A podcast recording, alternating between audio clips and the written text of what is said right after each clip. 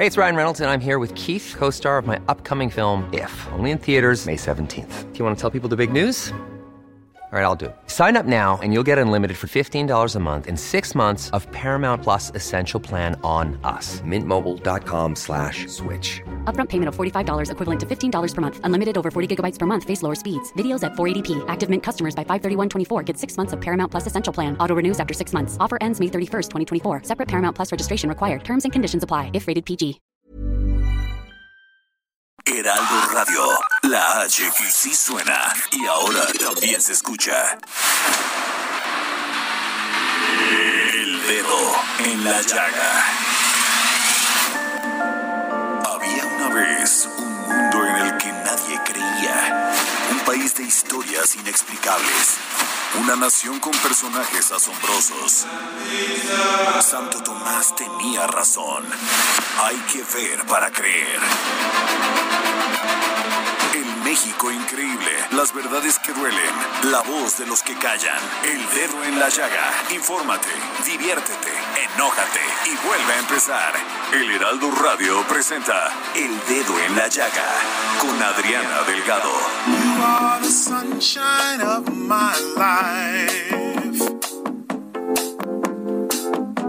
That's why I'll always be around.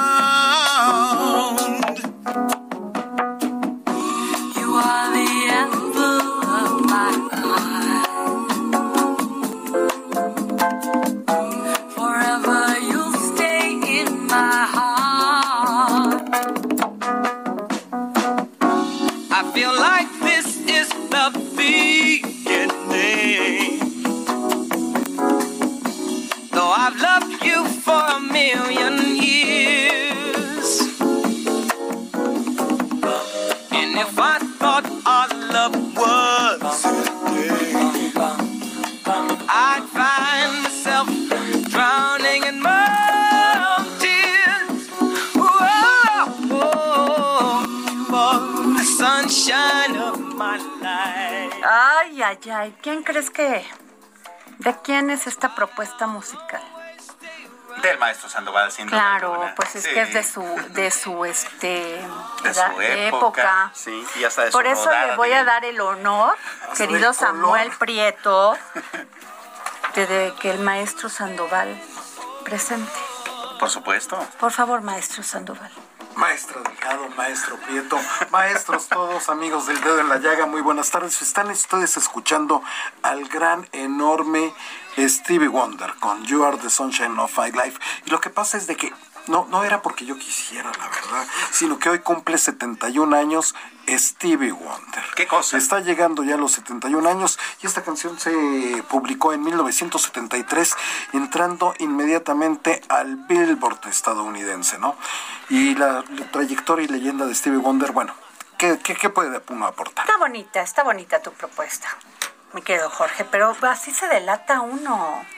Es como cuando escuchas algo y empiezas a mover el cuerpo Ajá. y empiezas a delatarte la edad. Claro, claro. Pero bueno, allá tú.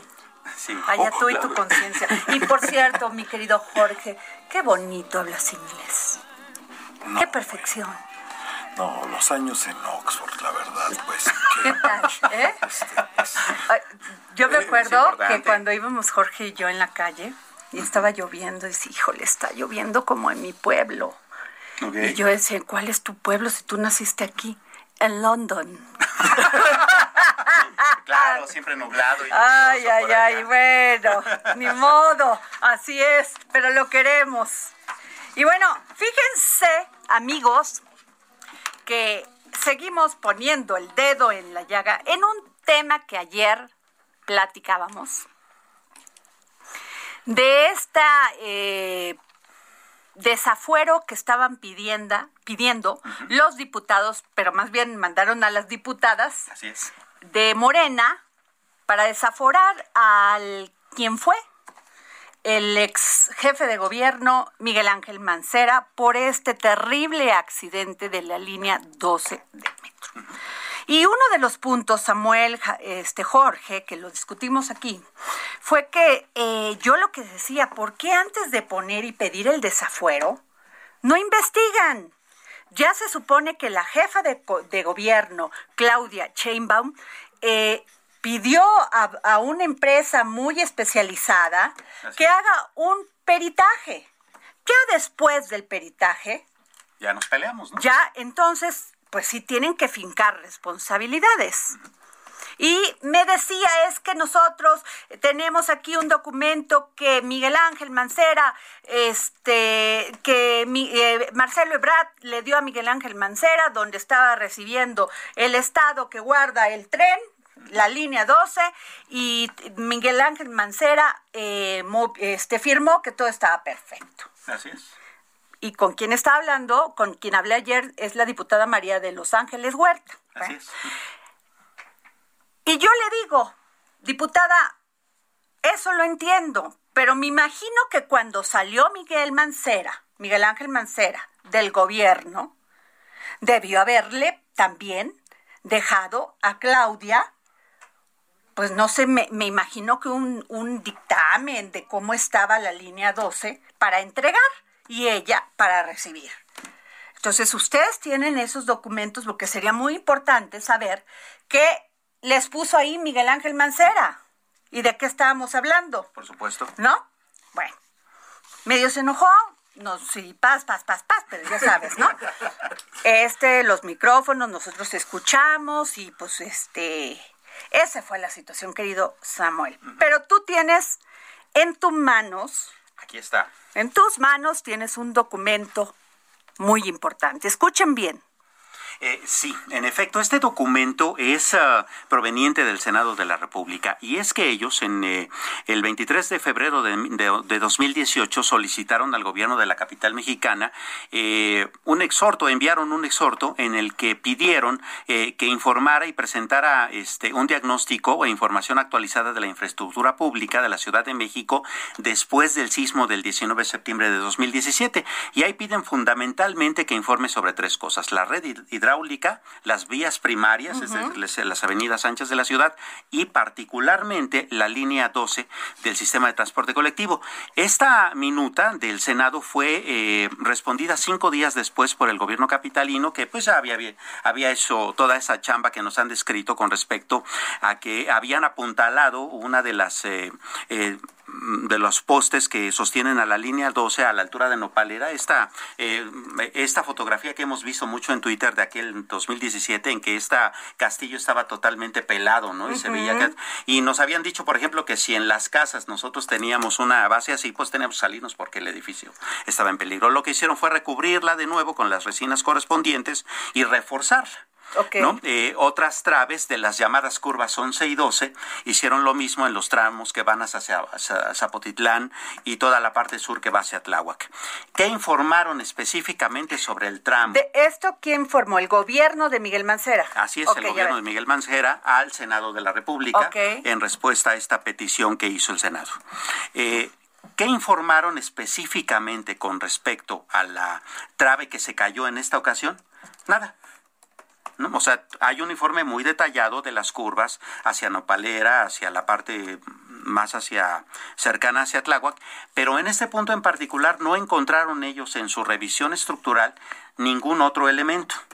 Entonces, eh, ahora lo que el peritaje tendría que considerar es, bueno, primero, si este informe fue eh, tan exhaustivo como debió haber sido, si toda la revisión de la línea 12 del metro, que por cierto estuvo varias semanas, como te lo decía ayer mismo la diputada, eh, cerrada para que se pudieran hacer estas eh, obras, eh, se hizo realmente tan concienzudo como se pintó en ese momento, que sí, hemos visto fotografías en donde se ven reforzadas las traves, eh, esta columna que se fue se ve reforzada, incluso pusieron unas diagonales este, de hierro fundido muy importantes para reforzar otras de las traves, pero en este eh, caso en particular no, y en este caso en particular lo que sucedió, eh, según queda claro en las fotografías y testimonios, es que la unión de las dos estructuras de metal que eh, unían la trave, pues se rompieron. Se rompió, ¿no? Fue, y, y, vamos, esa, esta unión fue la que no permitió que la, que la trave soportara el peso del tren y es por eso que se cayó en medio de las dos, de, de las dos columnas. Eh, a las columnas aparentemente no, no les pasó nada, pero algo que sí nos han dicho muchos ingenieros estructuralistas eh, que hemos ido consultando es que sí pudo haber sido una cuestión más allá de que un material estuviera malo eh, o que hubiera llegado al final de su resistencia, que las, que las eh, columnas se pudieron haber movido y eso ha ocasionado demasiadas vibraciones que ocasionaron a su vez este efecto. ¿Cómo lo sabremos? Como bien dices, a través del peritaje. Pero ¿y qué más dice el documento? Porque veo que son varias hojas. Sí, describen punto por punto eh, cada una de las obras que hicieron en estas traves y en estas columnas que detectaron y, y describen también algunas desviaciones eh, en la vía a lo largo del viaducto elevado que se habían salido hacia el tope, digamos, ya eh, permitido a nivel de seguridad para que el puente funcionara adecuadamente y también hubo afectaciones en la parte de arriba del, del cableado eléctrico.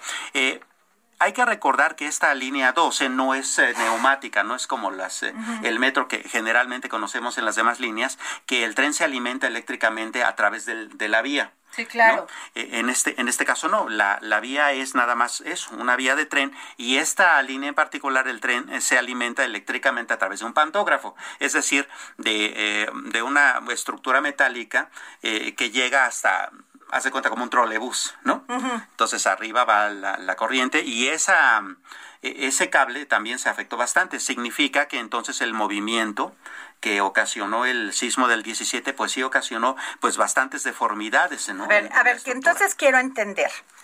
El gobierno del Distrito Federal, eh, cuando, vi, cuando vino el terremoto, el temblor, perdón, sí. tuvo que mandar a hacer, o sea, me imagino que por protocolo, tienen que hacer una inspección de todos los, todos y sobre todo del metro. Sí, y más sabiendo que esa línea tenía problemas estructurales. Y más sabiendo que tenía problemas estructurales. Ok, y esto es lo que arrojó su, su por decir su peritaje, ¿no? y, a quién se lo dirige ese ese oficio o no sé cómo se le podría llamar. Fue un requerimiento. Un requerimiento. ¿Y quién hace ese requerimiento? El Senado se lo hizo al gobierno de la Ciudad de México. ¿Quién lo hizo? Eh, lo hizo el ah, em, senador Ernesto Javier Cordero, que ese, en ese momento era el presidente de la mesa directiva de la Cámara de Senadores, y la respuesta llegó a través de la maestra Nancy Beatriz Mejía Herrera, que era la coordinadora entonces de enlace legislativo de la Secretaría de Gobierno de la Ciudad de México. Ella anexa este, este escrito y con él todo el expediente. En el a ver, les voy a leer el oficio. Es un oficio que dice que es 000553 del 2018 y dice respuesta a punto de acuerdo. O sea, estamos hablando de el oficio se giró un año, no, el mismo año, porque dice 23 de febrero del 2018. Sí. Así es. Ajá. Es decir, ellos respondieron cinco días después. Eh, recordemos que el sismo fue en 17. se tuvieron eh, bastantes semanas en que el tren no circuló por la línea 12. De hecho, la línea 12 fue cerrada como 10 semanas aproximadamente. Y cuando regresó ya se habían hecho estas obras. Entonces, la eh, maestra Beatriz... Mejía Herrera, que responde al Senado, envía toda una serie de acciones que en ese momento el gobierno hizo, eh, reconstruyó eh, algunas de las eh, de las traves que se habían hecho, este se hizo todo un peritaje, se reconstruyeron algunas de las estructuras este, que apuntalan el tren, porque buena parte de ellas se habían este, desgastado y entonces las reforzaron. Hubo incluso algunas obras en diagonal, nuevas obras este, en diagonal para reforzar. de hecho, esas los traves. estructurales, los de construcción, digamos, los de obra civil salieron a relucir hasta, como bien dice Adriana, hasta el terremoto, hasta el temblor del, del 17. Ahí es donde sale a relucir. Pero de las 266 columnas que tiene este, esta, esta línea, solamente en una, que fue la columna número 69, Así es. es ahí encontraron que esa columna estaba justo mal construida porque no tenía los anillos en la parte inferior de dicha columna. Los anillos son estas, estos, estos amarres que, que, que agarran este, eh, todas las varillas y que le dan la flexibilidad y la rigidez necesaria para, para esa columna de concreto armado. Y es ahí en el temblor cuando sale a relucir esto, pero ellos lo notifican e inmediatamente se ponen a hacer la recuperación. Y no solamente, sino también de las curvas 11 y 12. Bueno, pues fíjate que de estos documentos que tú traes en la página 3, dice, con base a revisión realizada a la línea 12, se realizaron los trabajos requeridos en campo y gabinete. con objeto de identificar las condiciones de seguridad de las estructuras ubicadas en la zona coincidente con la columna número 69 afectada del tramo Nopalera. Así es. O sea, estamos hablando de 2018 de 2018, después de que ya habían hecho estas obras. Particularmente hay una en donde esta... Eh, Fíjate, aquí otro punto. Como, como parte de medidas emergentes, el 25 de septiembre de, del primero de, del 25 de septiembre al 1 de octubre de 2017 se apuntalaron las traves que conforman el tramo elevado en la zona dañada con, un con, la, con una estructura de acero provisional compuesta por tubería redonda en 10 pulgadas de diámetro. Así es. Con este apuntalamiento fue posible la circulación segura de trenes en vacío hasta los talleres de Tláhuac para mantenimiento y permitió realizar sin riesgos la rehabilitación de las estructuras dañadas del viaducto. Así es. Eh, Exacto, y el despacho que se encargó de esto, de, esta revisión, fueron supervisados por unos ingenieros arquitectos. Claro. ¿No? Sí. Este, a ver, tengo varias, varias preguntas. A ver, Marcelo no es ingeniero. No. Y si tú me dices a mí, Marcelo Ebrard, hoy me dices, oye Adriana, yo quisiera, yo soy presidenta municipal. Y me dices, a ver, oye, pues vamos a construir. Yo creo que tú tienes un equipo de trabajo. Sí, por supuesto. Y hay cosas pues que tienes que mandar a hacer. Perdón. Y es los puentes, o sea, lo, que, lo que tiene la capacidad el ejecutivo de un municipio, de un ayuntamiento. Ahora, es que es muy complicado porque, porque este, yo no creo que haya dolo. O sea, yo no, yo no le veo, me parece terrible que alguien quiera que se caiga una obra así. Pues no, no, es más, ni siquiera el constructor, ahora, hay que ver, su prestigio ahí. Claro, Claro. Está como Calatrava, que hacía puentes muy bonitos, pero se le caían. El, gran arquitecto, sí, ahí está pues la razón. Y tú lo mandas a hacer y piensas que Calatrava va a ser un súper puente. sí, claro. No, bueno, a ver, mientras estuvo el gobierno de Miguel Ángel Mancera, no se cayó. No, no se cayó. No, durante los seis años. No se cayó. No cerraron un tiempo, reconstruyeron. No se cayó. Ahora, le toca a Claudia que es la actual jefa de gobierno. Tampoco creo que ella tenga la culpa. Pues no, ¿no? A ver, yo creo que más bien deberían hacer señalamientos a quienes daban el mantenimiento, porque yo creo que alguien que da el mantenimiento, ya ni el constructor, el que da el mantenimiento, mira, hay un tema que es muy importante. Tú compras una casa, o un departamento. Así es. Y de repente te sale la humedad en el baño y se tras, o sea, y entonces dañes no solamente tu casa, sino la del vecino y todo. En un caso de un departamento. Se llaman vicios ocultos. Así es. Son errores de los constructores. Sí, claro. De quién construye. Exacto. Entonces, ¿Sí me explico? Y después, ¿y cómo te das cuenta de esto? Porque le tienes que estar dando mantenimiento y mantenimiento y mantenimiento.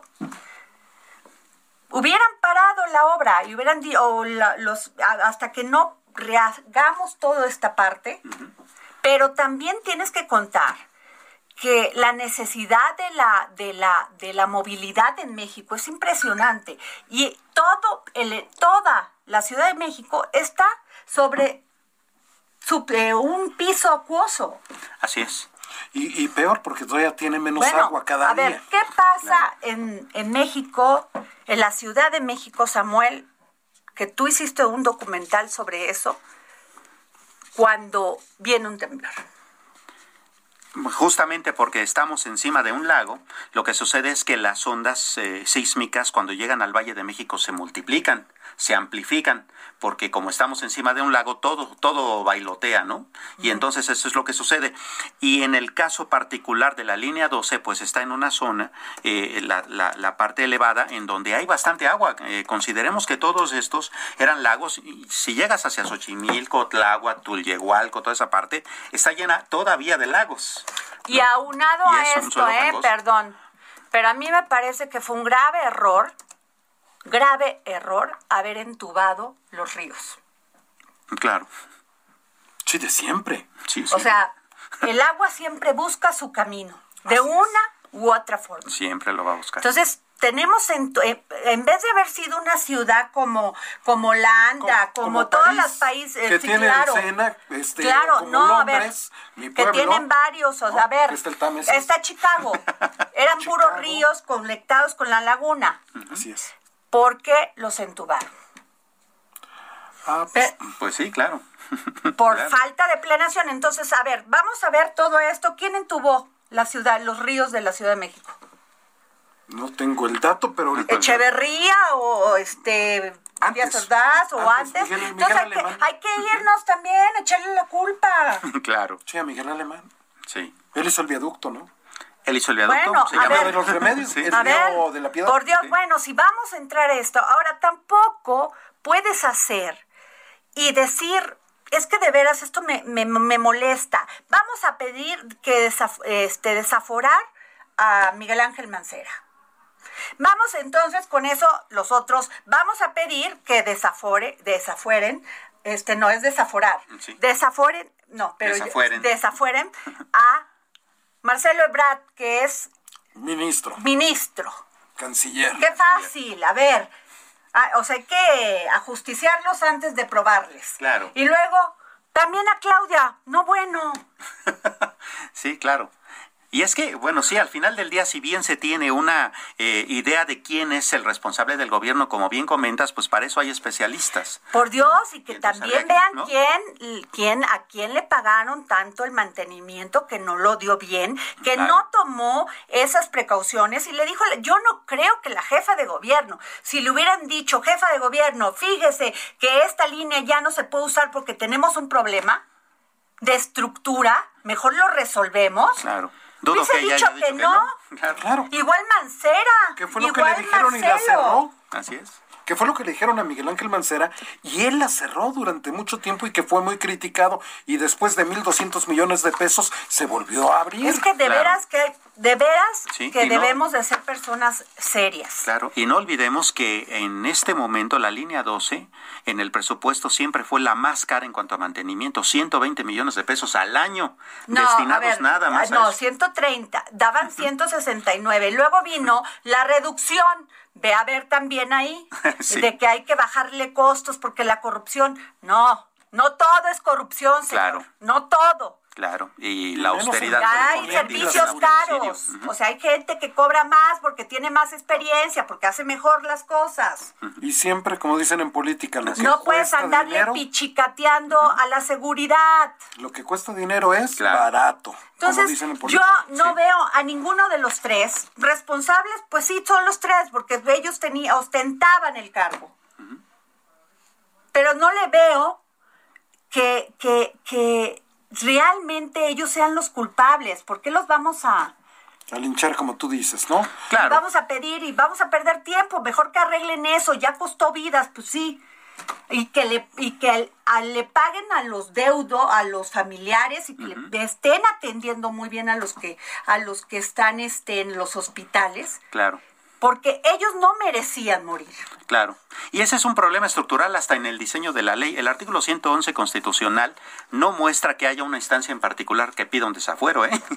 Eso hay que decirlo. Con que tú eh, tengas una iniciativa y haya una mayoría en el Congreso que te la apruebe, hay desafuero. Sí, pero esto No, se pues, cruza es con que el 6 esto de junio, es lo ¿no? que ¿No? dijo mi Exacto, Mon- eh, ¿no? este, Monreal ayer. Esto se va a hacer un, Desastre. un, ma- una matadero. Claro. O sea, no se trata de eso.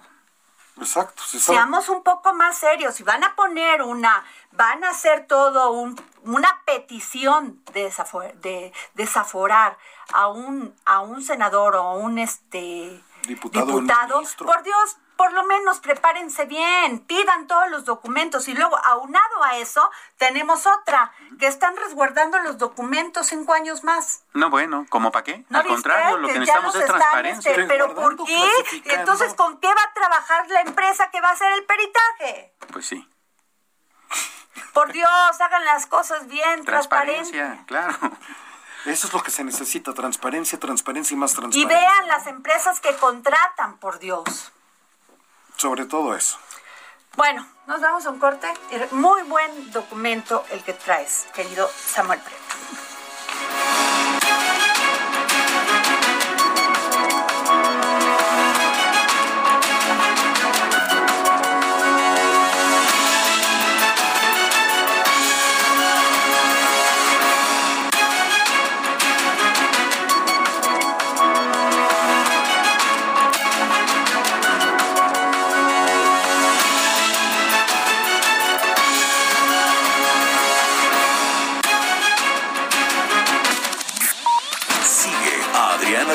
En su cuenta de Twitter. Arroba Adri Delgado Ruiz. Además, te invitamos a enviar tus opiniones y comentarios en texto o por mensaje de audio a través de WhatsApp al 55 2544 3334. Y si quieres escuchar El Dedo en la Llaga de El Heraldo Radio, en cualquier momento y donde quiera que te encuentres, descarga el podcast disponible en Spotify y iTunes.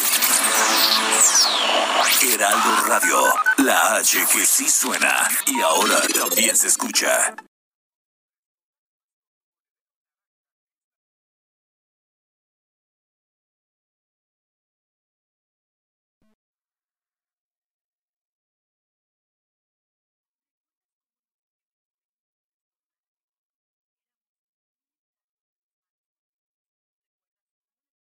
Heraldo Radio. Sigue a Adriana Delgado en su cuenta de Twitter en arroba Adri Delgado Ruiz. Y envíanos tus comentarios vía WhatsApp al 55 25 44 33 34 o 55 25 02 21 04.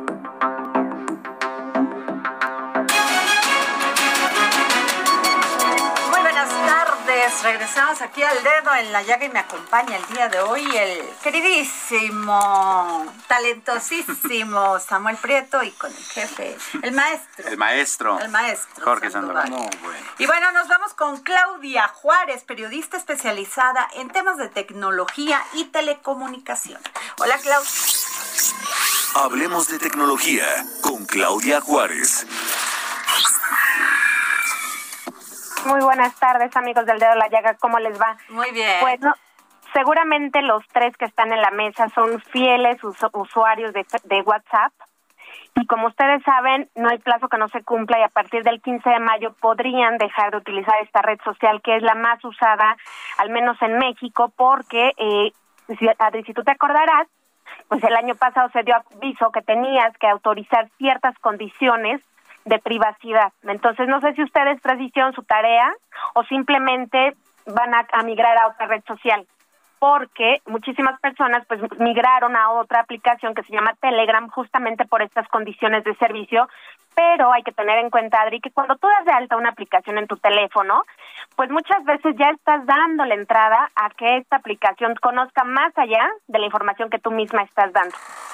¿O ustedes ya hicieron este ejercicio, chicos? Ay, no, yo no, es que a mí, o sea, ¿cómo que me van a quitar? Ya me había acostumbrado, ya hasta le había aprendido.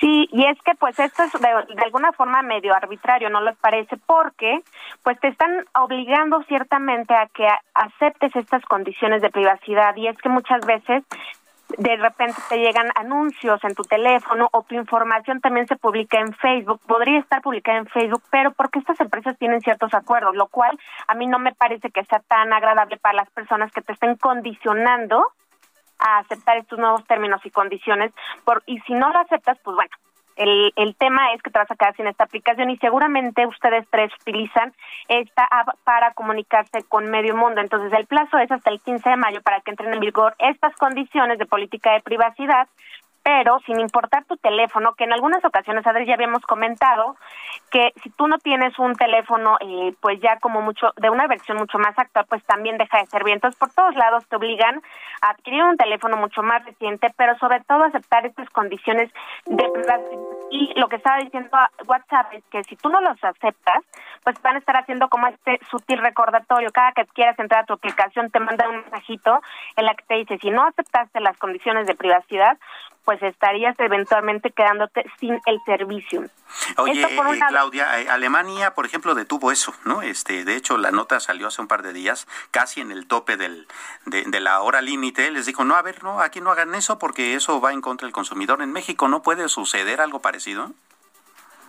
Pues en México no se ha dicho nada. En general creo que deberían justamente, como tú le estás diciendo, de impulsarlo a manera global, pero hasta el momento no ha habido una una medida que involucre como lo que estás comentando. Aquí es pareja la cosa o lo aceptas o no lo aceptas. Mucha pero era lo que les decía al principio el tema de la de la privacidad Samuel eh, desde que tú descargas una app en tu teléfono ya estás eh, dando autorización a veces ni siquiera nos damos cuenta.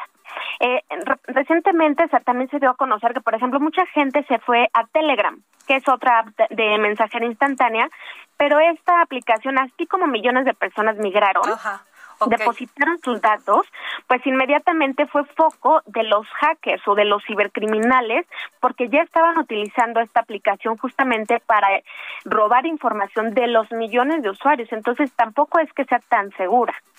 En cualquier aplicación, eh, Samuel, Adriana, en cualquier aplicación, tú mismo estás dando autorización para el manejo de tus datos de alguna forma. Entonces, pues aquí no, no, ha, no se ha dado una señal de esa manera. Sin embargo, pues bueno, definitivamente es una manera en la que te están condicionando a usar una de estas aplicaciones que es tan conocida, pero sobre todo tan usada. Y en materia también de tecnología, no sé si ustedes están al tanto, pero los fiscales de Estados Unidos pidieron a Facebook no lanzar Instagram para niños.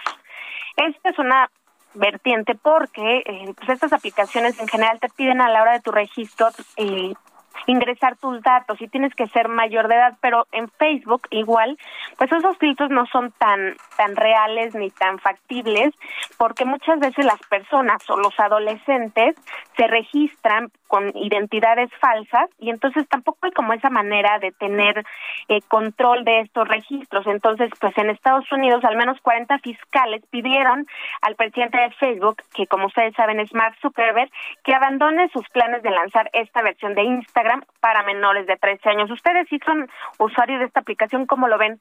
¿Es bueno o no que tengan los niños acceso justamente a estas aplicaciones en las que pues, pues muchas veces ventilan parte de tu intimidad? Mira, peor es no tener nada y estar alejado del mundo, como la mayoría de los niños de este país. O sea, están viendo cómo cambian, la, reeditando el libro de texto, cuando lo que los niños deberían de tener es computadora, deberían de tener internet. Por supuesto. Sí, vigilado por los papás, por los maestros si están en la escuela, pero no los puedes alejar de la innovación, no los puedes alejar de la tecnología. Y sobre todo que es hacia donde va la economía, hacia la economía digital. Claro, me parece terriblemente retrógrado que queramos utilizar las mismas políticas públicas de, de educación y la misma, el mismo esquema cuando desde hace 30, 40 años. Claro. Si el mundo cambia minuto a minuto. Claro. En todo caso, si, tendría que haber una regulación al respecto, tendría que ser dentro de su familia. ¿no? Y aparte queremos en las familias que sigan siendo abogados, doctores o curas, ¿no? claro. cuando, es la de lo digital. Yo siempre hablo mucho de la autorregulación. Autorregulación en materia de tú, tú mismo debes de decidir, en el caso de los que somos padres, pues tener una vigilancia permanente o el acompañamiento digital. ¿No? Porque muchas veces, aunque las empresas pongan sus restricciones, pues los chicos la verdad es que ahora son muy habilidosos y aunque aquí en este caso le están pidiendo a Facebook que nos lance esta aplicación, yo te aseguro que habrá muchísima gente que lo va a hacer porque no estamos justamente. Claro, a mí me esta palabra de regulación ah, es como me causa un conflicto, porque en materia económica el mercado lo regula el vendedor y el comprador. Claro. O sea, él, él, vende a un precio, el otro, si le parece bien, lo compra. Y si le dio, eh, si se y si tiene valor lo que le está este, vendiendo.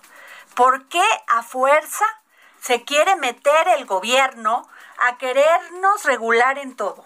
Pues sí, ¿no? Tiene que defendernos hasta, de, nosotros mismos, es absurdo, ¿no? Mejor que lo que sí debe de hacer el gobierno, por eso no debe ser un aparato burocrático. Cuando un gobierno se hace con un aparato burocrático, nada más nos cuesta, se lleva nuestros impuestos y, perdón, no es eficiente. ¿Qué debe de cuidar el gobierno? Pues nuestra salud, ¿no? Y, por los impuestos y que también eso nos pueda dejar libre.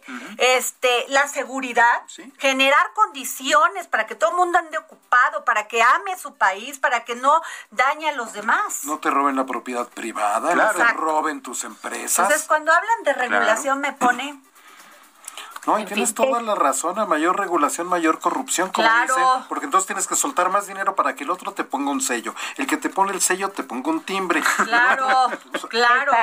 Es verdaderamente tortuoso en este país abrir una empresa. Pero sí, a ver, dinos, y, justamente siguiendo en la línea de los niños y pues de que a veces el Estado pone ciertas condiciones, pero en general hacemos cualquier otra cosa, pues eh, como bien saben, a un año ya, o más de un año justamente de la pandemia, pues bueno, las empresas junto más aprenden casa para las personas pues que no, para los chicos que no pueden ir a las escuelas y que no perdían el ciclo escolar. pues resulta que el Instituto de Telecomunicaciones dio a conocer que los niños, más allá de tomar clases, lo que ven más son telenovelas. Aumentó el consumo infantil de telenovelas hasta en 66%, que aquí me me lleva a lo que ya decía en Pero ese, ese no es, de que el niño vaya y diga voy a ver una telenovela, ese es que el, papá y la mamá. perdón. Yo siempre hablo de la O sea, los papás prefieren, perdón Claudia, que te lo diga, este, tirarse en el sillón de su casa, armarla de cohete, pues sí, en vez de agarrar a sus hijos e ir a un parque. Es correcto. Así claro. Claro. O te doy la tablet, te doy el celular y ya cállate, no me des lata. No, y veamos los ratings, pues ¿no? sí, claro. ¿Usted ve telenovelas? No, ¿cómo cree? ¿Usted qué ve? No, yo veo programas de análisis informativos. Vemos los ratings y todo el mundo ve fútbol y No, bueno, a ver, pero, pero, no le eches la culpa a la televisión. La televisión es, es, comercial. Es una oferta. Es, una, oferta. Tú puedes cambiarle y poner, si no quieres ver la telenovela, el canal 11 si quieres, o el 22 si quieres. Sí, claro. Eso, eso sí allí habla justamente de que algo no estamos haciendo bien, pero en este caso... Pero los padres. desde la casa, exactamente. Ahora, tampoco le echen la culpa al gobierno, ¿el gobierno qué? ¿También pues qué? Porque no faltara también que regulara eso. Eh, claro. Y las televisoras pues hacen su chamba, ellos están... No, no, no, las empresas, las televisoras son empresas privadas. Exacto. Tienen que dar una oferta. Y sobre todo la televisión abierta para el entretenimiento de millones de mexicanos que no tienen acceso al cable. Ni a internet, ni a otras cosas. Así es, al cine y otras cosas. Pues muchas gracias, querida Claudia.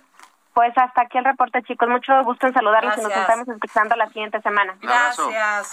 Pues fíjense que el día de hoy el Heraldo impreso, nuestro Heraldo de México, sacó, como ha estado publicando, una serie de encuestas y hoy le tocó a Jalisco.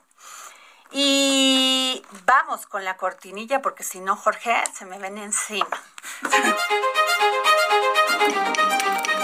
Ruta 2021, la ruta hacia las elecciones presenta. Pues sí, como les estaba platicando, pues el Heraldo de México impreso publicó la encuesta del estado de Jalisco, Samuel y Jorge. Y fíjense que o sea, sí, hay muchas sorpresas, ¿eh? Bastantes. Muchas sorpresas, de acuerdo, o sea, si tú comparas esto con la elección presidencial, Morena arrasó y ahorita ya está ahí, este, peleándose con Movimiento Ciudadano. Pero bueno, tenemos en la línea a Juan José Frangie, ¿Frangi o Frangi? a ver, perdón, Juan José, para no decir mal el nombre, candidato. El apellido. Fran, Va a estar Frangé. Frangé, ah, no, bueno. No, no le iba a dar, no le iba a dar. Eh, candidato a la alcaldía de Zapopan por Movimiento Ciudadano. Eh, Juan José, pues vas arriba, pegadita, a la, o sea, competida la elección. Gracias, Adriana, un gusto y gracias por la invitación. Samuel y Jorge, muchas gracias. Les mando un saludo y a todos sus radioescuchas. Mira, Adriana, pues nosotros estamos trabajando de sol a sol, como dicen, desde el minuto uno que empezó la campaña y vamos a seguir. Yo creo que las encuestas es una parte informativa, pero no debemos confiarnos. Nosotros seguiremos trabajando con esa, con esa intensidad, casa por casa, manzana por manzana, yendo a los mercados, a los tianguis, a las colonias y trabajando, porque tenemos dos cosas que son importantes para nosotros. Hicimos un buen gobierno durante cinco años y medio, catalogado entre los diez primeros lugares a nivel nacional, tanto en, como gobierno, tanto en sus finanzas y con una aceptación de que cada diez zapopanos y zapopanos, siete están conformes con la administración. Esa es nuestra mejor carta de presentación y la otra es el papel que juegan los medios de comunicación porque con esta pandemia pues tú sabes que ya se convierte en una micropolítica y que tenemos que hacer grupos pequeños y que en un momento los que pueden dar las propuestas, los que pueden dar las opiniones y dar a conocer al público pues son ustedes. Juan José, es bien importante candidato a la alcaldía de Zapopan por Movimiento Ciudadano. Eh, tú fuiste presidente de la Coparmex, Jalisco. Sí vicepresidente de la Cámara Restaurantera. ¿Entiendes lo que es ser empresario? Totalmente. ¿Qué vas a hacer para, en esta terrible crisis que pues nos dejó y nos está dejando esta pandemia? Mira, Diana, te quiero decir, el, el caso de Zapopan, te lo puedo decir, y México en general también, estamos llenos de micros y pequeños empresarios, ¿no? Esos con los que tenemos que detonar. Y como municipio nosotros vamos a traemos varios planes, sobre todo vamos a apoyar muchísimo a las mujeres. Muchísimas mujeres se quedaron sus micro y pequeñas empresas, sus cremerías, carnicerías, florerías, salones de belleza, o lo cerraron o no tienen el capital para poderlo seguir adelante caminando. Entonces las vamos a refaccionar con cero intereses a 48 meses con cuatro meses de gracia para que reactiven o, o vuelvan a abrir su negocio o si quieren abrir uno que lo vuelvan a abrir. Oye, qué y también va a haber sí y también otra va a haber una bolsa de 150 millones para todos estos micro y pequeños empresarios que lo puedan pedir hasta 300 mil pesos. Ahí sí es con intereses muy blandos, pero con cuatro meses de gracia y 48 meses. Por otro lado, también tenemos un mercado y te lo platico, Adriana, y lo debes de conocer. Tenemos muchas comunidades, las wixárikas, que hacen unos trabajos padrísimos, que se venden en todo el mundo, muchísimas comunidades indígenas que necesitamos volverlas a echar a que trabajen, no tienen para comprar material. A ellas se va a ir a un fondo perdido para ayudar a todas esas mujeres, esos hombres que hacen unas obras de arte, seguir conservando todas las costumbres zapopanas de esas comunidades y poderlas realmente apoyar para que vuelvan a poner su negocio. No podemos perder la parte de esas costumbres que se tienen tan bonitas y que hoy son exportables a todo el mundo. Oye, ¿tú no andas ofreciendo tarjetas o sí? No, no, no, para nada. No, para nada, no, no, no. Porque ya ves que se les va de la yugular, ¿eh? no, mira, yo realmente te diría este desde tengo la, toda mi vida he sido empresario desde los 14 años yo empecé desde los 14 años. Este me tocó fundar jóvenes empresarios a nivel nacional de Coparmex. Después fui presidente de Coparmex y siempre he estado en el ambiente empresarial. Hay que enseñar a pescar.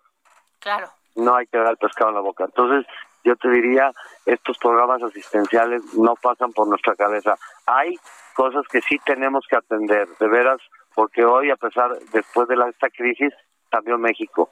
México no es un país que estaba preparado para esto, no es un país que ahorre la gente, no tenemos la cultura del ahorro, pero vamos a ayudarlas y sé que le vamos a dar la vuelta. Y yo creo que una de mis fortalezas es la parte económica y tan es así que debe haber agarrado un, un municipio totalmente en quiebra, quebrado, le dimos la vuelta y hoy estamos calificados con triple A por las calificadoras internacionales. Claro. Juan José Frangé, candidato a la alcaldía de Zapopan. El gobernador de tu estado, por cierto, es de tu partido, ¿no? Este, así es. El, gobernador Alfaro. Eh, eh, ¿Cómo van a estar diseñando, si es que lo van a hacer, estrategias este, de, plataforma electoral y luego entonces de planes de gobierno, de política pública, eh, pues para que el estado de alguna manera avance hacia un rumbo en particular? Y el, tema de la seguridad, Así es. Juan José Frangé. Sí, mira, el tema de la seguridad voy a decir que realmente, obviamente, nosotros tenemos eh, irnos a la prevención de la seguridad, ¿no? Sí vamos a meter más patrullas, cuando llegamos había 125 o 150 patrullas, hoy tenemos 700 patrullas, teníamos 1500 elementos, hoy tenemos 2500, vamos por mil más, 3500, pero una cosa, Adriana y Samuel y, Jorge, eh, esto no lo vamos a arreglar a balazos, esto no se va a arreglar a balazos. O sea, ¿tú estás de acuerdo con que no balazos y sí muchos abrazos? No, no, no, no. Tenemos que arreglar el tejido social. Y te pongo un ejemplo. Nosotros cuando entramos teníamos la colonia con mayor índice de delincuencia que era la Constitución. Y teníamos un lugar donde construimos un centro cultural, donde hoy van 800 gentes diarias, niñas, niños, mujeres, hombres a tomar clases de baile, canto, de cualquier instrumento. De ahí salieron tres orquestas de niños infantiles, que una le tocó a Plácido Domingo en la última presentación que tuvo antes de la pandemia. Yo creo que tenemos que fomentar tres cosas importantes, educación, deporte y cultura. Niño que agarra un balón de fútbol, niño que agarra un instrumento musical, es un niño que nunca te va a agarrar un arma. Tenemos que ir paralelo las dos, la recuperación de espacios públicos.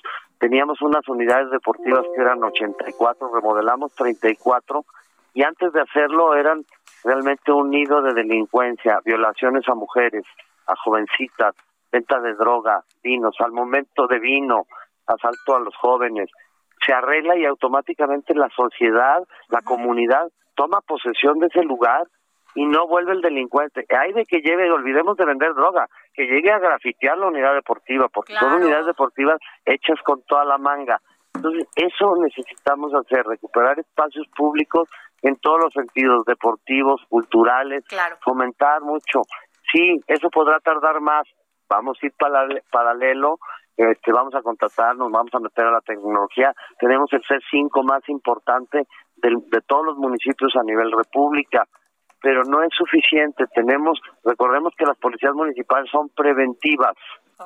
son preventivas. Yo puedo es durar que ese es el tema que no entienden en cuanto, perdón, no entienden que hay que prevenir, no combatir. En eso puedo entender que este abrazos, pero ya después qué? ya después. ¿No? No, es que yo creo, yo les les quiero decir algo. Nuestro código de procedimientos no es para un país como el que tenemos, tenemos que cambiar también las leyes. No es posible que haya este un delincuente que se haya robado 40 veces una tienda de conveniencia y siga suelto. Sí. O sea, ¿por qué? Porque ya sabes, no es que llenó mal la forma, es que la fragancia, es que esto, es que lo... No, no es para este país. O sea, hoy no podemos, si tú recuerdas hace muchos años, este, te robabas un coche era peor que robarte un niño. Ajá. Y ahora es como si nada. Como si nada, bajan a las señoras a mano armada, se llevan el coche, le roban la bolsa, dejan el coche abandonado, se roban el coche, lo dejan enfriar el coche en algún lado y luego ya. Pero es que ya eh, nos eh, estamos volviendo, este, este, nos estamos convirtiendo, perdón, en gente muy, o sea, estamos muy deshumanizados. Así es. Ya vemos muerte y ya decimos, ay, es normal, otro, o sea, ya, ya es normal. Adriana, tenemos que trabajar en las niñas, niños y la juventud. Hoy la juventud es presa de la delincuencia organizada. Tenemos que sacar a esos jóvenes también. Otro que vamos a hacer, todo, todo chavo que sale de una carrera le vamos a dar préstamos a, a tasas muy baratas para que salgan de la universidad y pongan su negocio, cumplan su sueño. Muchos estudian y nomás gastó México, porque son universidades públicas, gastó México, gastamos todos los impuestos de nosotros y el niño, el joven que sale, obviamente si estudió arquitectura, pues no, ya anda vendiendo libros, ya anda haciendo otra cosa y su carrera ya valió porque no tuvo el capital para poder poner un despacho, una odontóloga, una ginecóloga. Tenemos que apoyar a los jóvenes para que los jóvenes hagan su propio negocio. Pero fíjate qué diferente es hablar con un hombre, bueno, candidato, que mm. me imagino que eres deportista, ¿verdad? Totalmente. Ah, pues, pues dirigí sí, las chivas. Por eso, es- dirigí por las eso Chivas te importa tanto años. el deporte. Y Así es. también eres empresario, entonces entiendes a los empresarios, pero hay unos que no tienen ni idea. Y son los Sí, que mira, regulan. yo, yo, yo te digo la verdad. Mira, voy a, vamos a hacer el primer centro de alto rendimiento en un municipio, porque hay muchísimos jóvenes que eh, pegan durísimo al deporte y no tienen la oportunidad de ir a una competencia, ya no digamos internacional, nacional.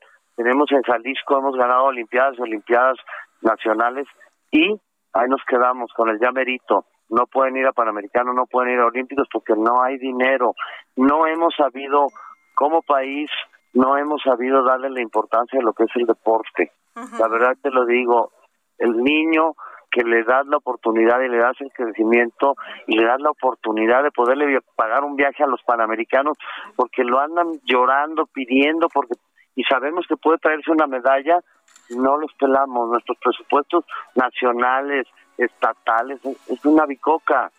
El deporte es algo importantísimo y no es que yo sea un profesional del deporte, pero sé que el deporte, la cultura y la educación es la base de un país. Un país que no voltea a ver la educación es un país que está destinado al fracaso. Pues muchísimas gracias, candidato.